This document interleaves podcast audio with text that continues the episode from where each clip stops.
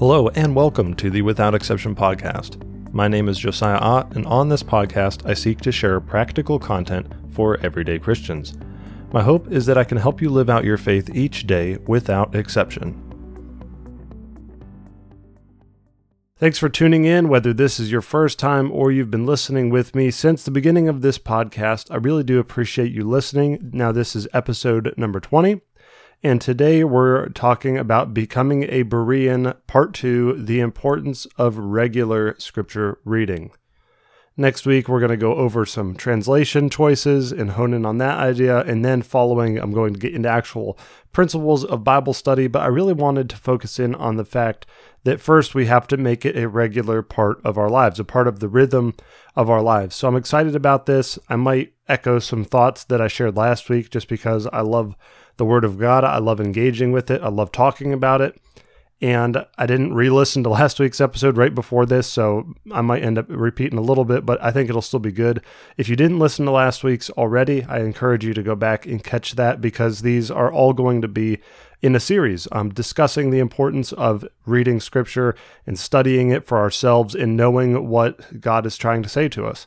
And so we're talking about the importance of regular regular reading this week. And have you ever missed a meal and not noticed? You might have missed a meal like once and, and maybe not noticed it, but generally, even if you only miss one meal, God's created this thing called hunger that all of us experience when we haven't had enough food. As soon as you miss a meal, you, you kind of get this feeling, and the more you miss, you know, you'll kind of catch up and realize, hey, I'm actually really hungry. I need to eat. I'm starving. And of course, you're probably never actually starving, but you'll say that because you're experiencing hunger. If you've ever fasted, you would know a lot about this. You really realize how important food is to our regular lives when you haven't had it for a little while. There was a time when I was a student at Blue Ridge, I had decided to go on a fast, and it, we were going to go on a fast until we felt like we were done. And ended up being, I believe, about nine days total that we fasted, me and a friend of mine. And I noticed about three days in, I think it was between three and four days, that I was doing water only. No no nutrients, no juice, no nothing, just water. And I noticed that I had no energy. I, I felt like I couldn't even do anything. Walking was hard, you know, like I was still sleeping, but I had no nutrition in my body. And so I believe it was the fourth day, maybe the fifth day, somewhere in that range. I started taking like the V8 juice, where it's like blended up vegetables and stuff. So I still wasn't eating, but I needed I needed something. I know that people have fasted like 40 days with just water, I think. I can't even imagine how physically uh, drained you'd have to be, but it really shows you when you take these times away from food how important food is to our bodies. And normally we don't let it get that bad. But we we look at this we realize that in the same way that food strengthens our natural bodies, the word of God is like food to our spirit and to strengthen our spirits. And so if you go to church once a week and then you don't engage with scripture yourself throughout the week, or you're basically eating, spiritually speaking, one meal for a week.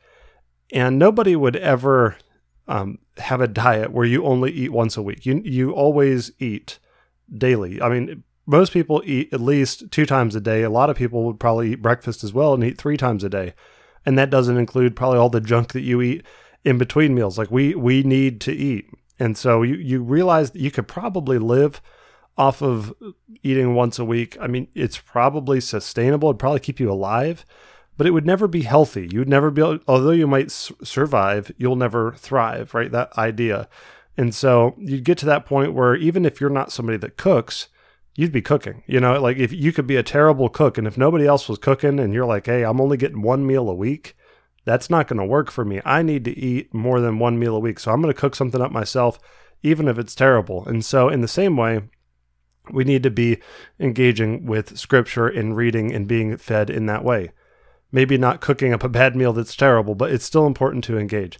There's a, a pastor named Robby Gallaty. He's a pastor of a church called, um, I believe, Long Hollow Baptist Church and he's got a podcast that I listen to sometimes. And he shared this really cool analogy. I think it was based off of a study done by somebody. I can't remember all of it, but the principle stuck with me. And he, and he said that scripture reading is like high tide, and it raises all the other boats in the water.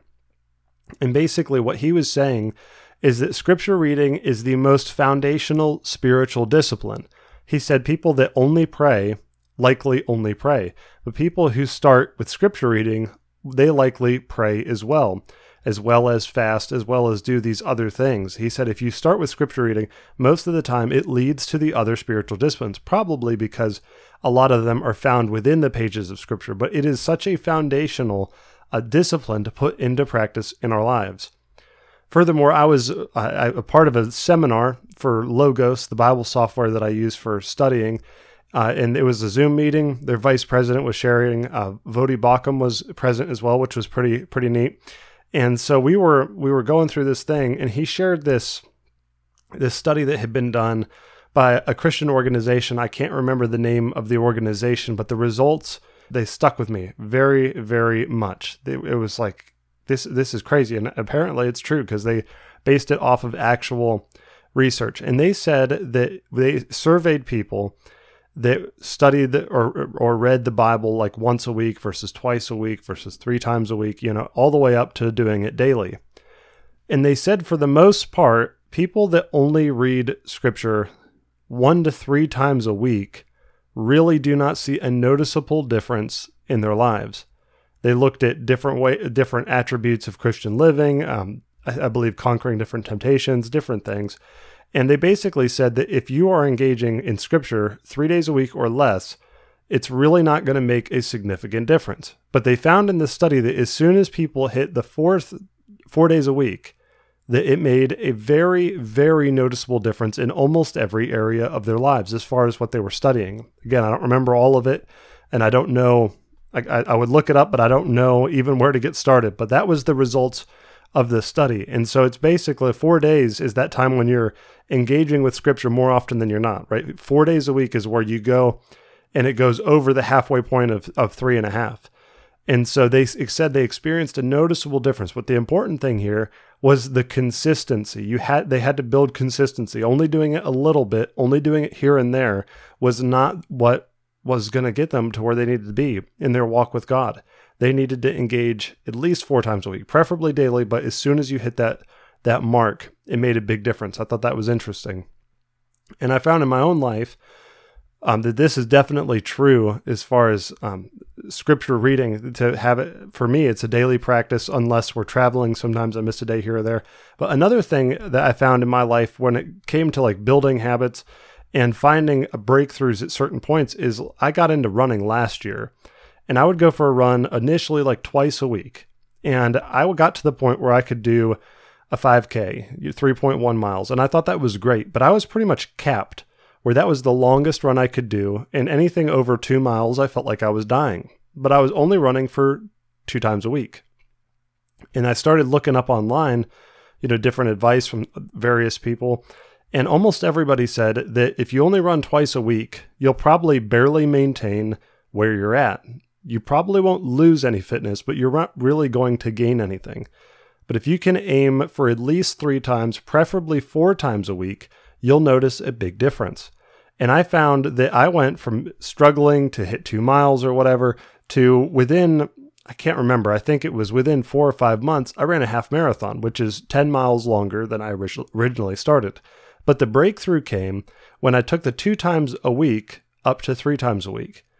Now, eventually, uh, I ended up overdoing it a little bit. So there's kind of a the negative side there too. So I mean, there's also the principle of start small. Building a habit requires you to start small, but consistency is the key. As soon as I got it up to three times a week, it was a huge, huge game changer, and that's all it took. So I believe in the same way, it kind of supports the evidence they found in that study that we need to be engaging regularly with Scripture.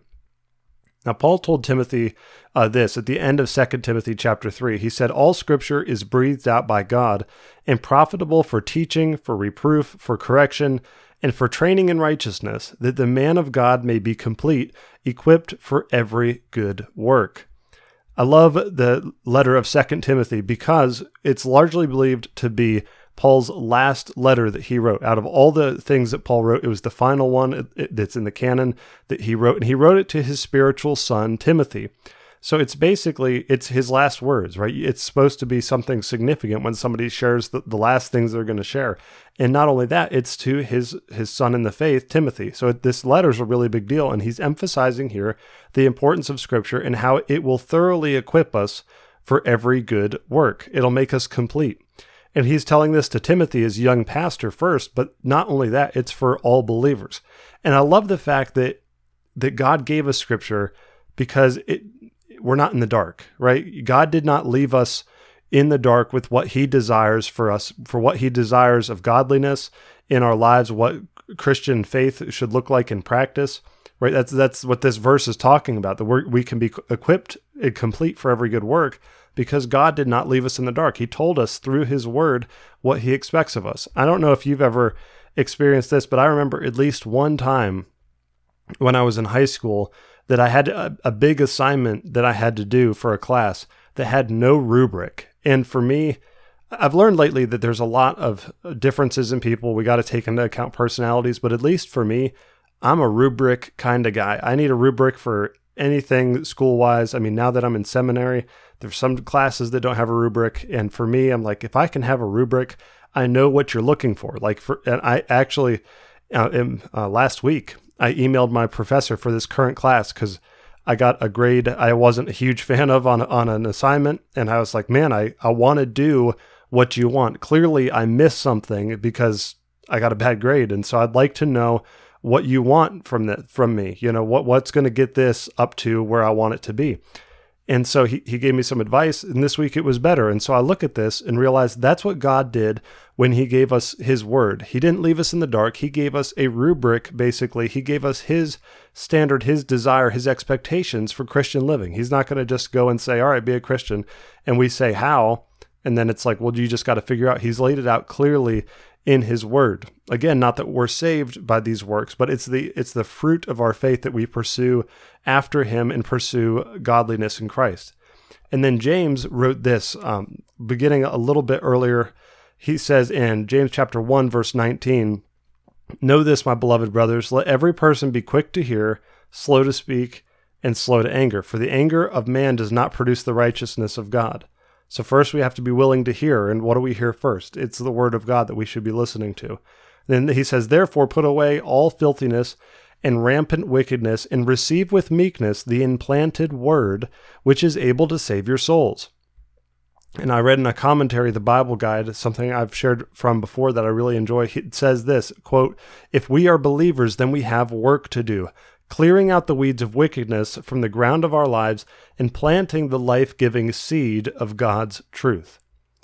So we take out anger, we take out being quick to speak and, and, qu- and quick to anger, we take out these things, and then we pursue after the righteousness of God with meekness, receiving this word that He's given us. And a lot of people don't like that the word of God is likened to a seed you know and and we're supposed to plant that seed in our own lives. Like it, uh, jesus shared about it in the parable of the sower in matthew 13 i think it's in mark chapter 5 as well maybe mark chapter 4 i think it's mark chapter 4 and he talks about the importance of of the word of god being like a seed in this in the sowers the kind of the preacher or jesus himself is sowing the seed which represents the word of god. And so now we get to sow that seed into our own lives by engaging with the biblical text. But I don't believe that a lot of people in today's world like seeds because for the most part we have a microwave generation. Everybody wants what they want. They want it now. Like i want to be able to heat something up. I want to be able to cook something real quick. I want to be able to just go get some fast food because i'm not willing to wait. So obviously the idea of a seed isn't very popular because you can't microwave a seed. You can't fast food a seed. It's something that takes time. It, it requires a, a process where we have to wait and it's funny, I was thinking about this, like our culture, we have it so bad. Like there there used to be the analogy of like, you know, God's more like a crock pot than a microwave. But our culture's got it so bad that we came up with the instant pot, right? Like for people that need a crock pot quality but can't wait for the crock pot time, like we got this big thing and it's an instant pot. And my wife and I have one, and I think it's great. We don't use it as much as we anticipated, which I think is probably the testimony of almost every person who owns one, but it's still that same concept of like we hate to wait, so we're going to do a crockpot thing as quick as possible because we we don't like waiting. And so this whole idea of the word of God being like a seed, you know, it requires time. Seeds don't bear fruit the second they're planted. And it doesn't take away from the fact that God's word is is living and it's active and it's powerful. Doesn't take away from that. It just shows that sometimes the change doesn't happen overnight. Sometimes the change requires consistent watering of the seed, like that engagement of the four times a week at least, like that whole idea. It requires engagement, commitment, and growth before it actually bears fruit. And then James continues and says this in verse 22. He says, But be doers of the word and not hearers only, deceiving yourselves. For if anyone is a hearer of the word and not a doer, he is like a man who looks intently at his natural face in a mirror. He looks at himself and goes away, and at once forgets what he was like. But the one who looks into the perfect law, the law of liberty, and perseveres, being no hearer who forgets, but a doer who acts, he will be blessed in his doing. So it's saying here that it's like looking in a mirror. You look in a mirror generally uh, some people look just to observe how beautiful they are and amazing they are, and that that that probably exists. But for the most part, people look in a mirror because they have things that they want to make sure they look nice. They might need adjusted.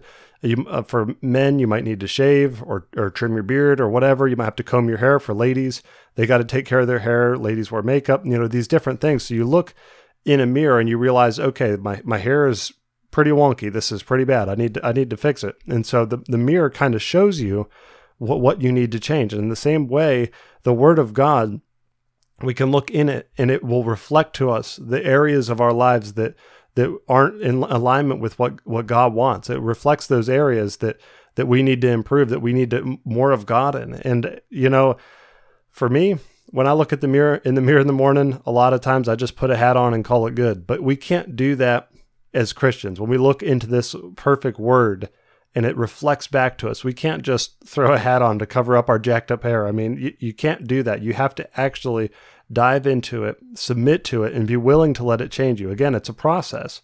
And we don't want, I think uh, sometimes people are discouraged because of the process, because you go and realize it's like it's like lifting weights. If you go and lift weights for a day, it doesn't change you. You have to lift weights for a long period of time before you experience changes. And the word of God's like a seed. So it takes time sometimes for it to develop that change in your life. But God has been faithful. He says that his word won't return void. You know, he he will accomplish what it set out for for it to do, but we have to be faithful to wait and continue to engage and not to lose heart in that waiting time. So I want to encourage you to make a time where you can consistently read your Bible every day and determine to make it a habit. And if you fall off the wagon, that's okay. Just get back on but you want to put it into your day as an appointment with God that you have to keep. Make it important. For me, I'm a big advocate of reading in the morning, but some people don't like to read first thing in the morning. Some people aren't morning people, might like to read at the end of the day to unwind. Either way, what matters most is that you're engaging with the scripture on a regular basis and letting it convict you and transform you more into the image of Jesus Christ. So go and be a reader and a doer of the word this week. And so, with that, I thank you for tuning in to this episode of the Without Exception podcast. I pray that this episode has been edifying to you and that it is something you can put into practice in your own life. If you enjoyed this show, please subscribe and share it with others. If you are listening on Apple, I would love it if you would leave a review. It helps with the exposure of the show. That said, I pray you have an awesome week, and until I see you next time, Let's live out our faith each day without exception.